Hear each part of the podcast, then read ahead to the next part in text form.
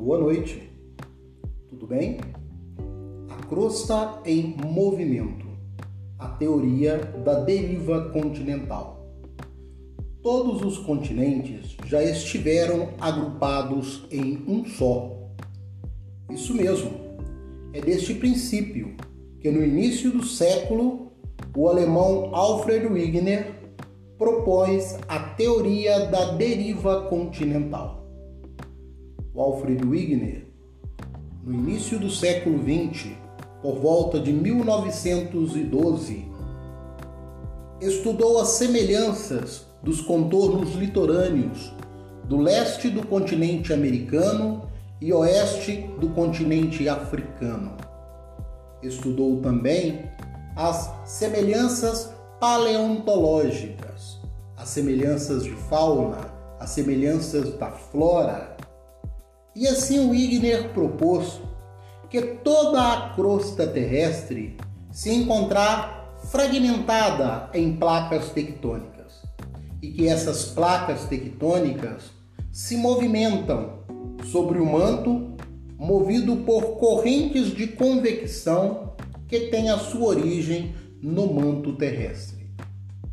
Assim, Wigner identificou um supercontinente o continente de Pangeia e o grande oceano de Tétis, um único continente, um único oceano, que começa a se movimentar. As placas tectônicas começam a partir e se movimentar num grande tabuleiro, cada um deles procurando o seu lugar, o seu espaço sobre o planeta. Assim surgiram outros oceanos, como o Oceano Atlântico, o Oceano Pacífico, o Oceano Índico.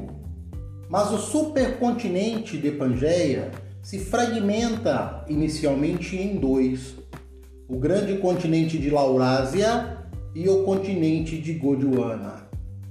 E as placas num princípio de isostasia, que é o equilíbrio da crosta sobre o manto, continuou se movimentando até alcançar o posicionamento que cada continente possui hoje sobre o planeta. Da forma como nós os identificamos em um mapa mundi.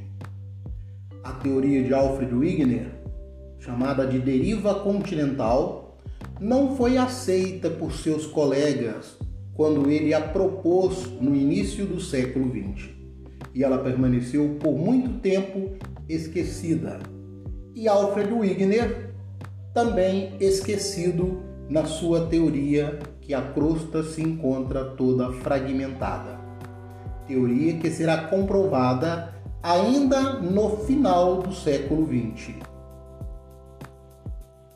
Boa noite.